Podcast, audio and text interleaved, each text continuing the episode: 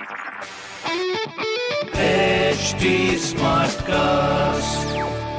आप सुन रहे हैं एच डी स्मार्ट कास्ट और ये है लाइव हिंदुस्तान प्रोडक्शन ये ऐप पे जो तू रोज टीम बना रहा है जीता भी है? कहाँ यार? बस बना रहा हूँ। इससे अच्छा क्रिक बाजी का बाजीगर कॉन्टेस्ट जीतना।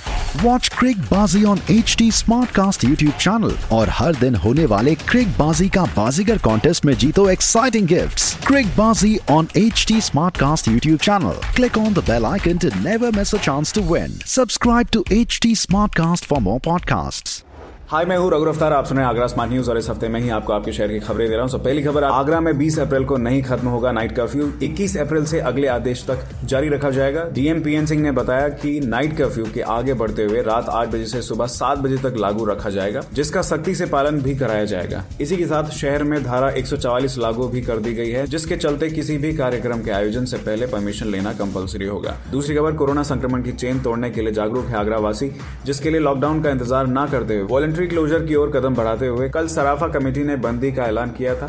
तो अब शू मेकर ने चार दिन के लिए एम्पोरियम मैनेजर ने 30 अप्रैल तक और एडवोकेट्स ने भी 23 अप्रैल तक वॉलेंट्री क्लोजर का ऐलान कर दिया है। तीसरी खबर माइग्रेंट वर्कर्स के लिए रेलवे लगातार स्पेशल ट्रेन शुरू कर रहा है, जिसमें अब बांद्रा से गोरखपुर एक ट्रेन 21 अप्रैल से शुरू होगी, जो कि आगरा फोर्ट स्टेशन से होकर गुजरेगी। तो ये देखो ज़रूरी खबरें जो कि मैंने प्राप्त की हिंदुस्तान अखबार से। आप भी पढ़िए क्षेत्र का नंबर वन अखबार हिंदुस्तान। और कोई सवाल हो तो ज़रूर पूछिए। हमारे हैंडल है फेसबुक इंस्टाग्राम ट्विटर पर at the rate H T और ऐसी पॉडकास्ट सुनने के लिए log on to W W W dot H T आप सुन रहे हैं एच टी स्मार्ट कास्ट और ये था live Hindustan production smart Smartcast.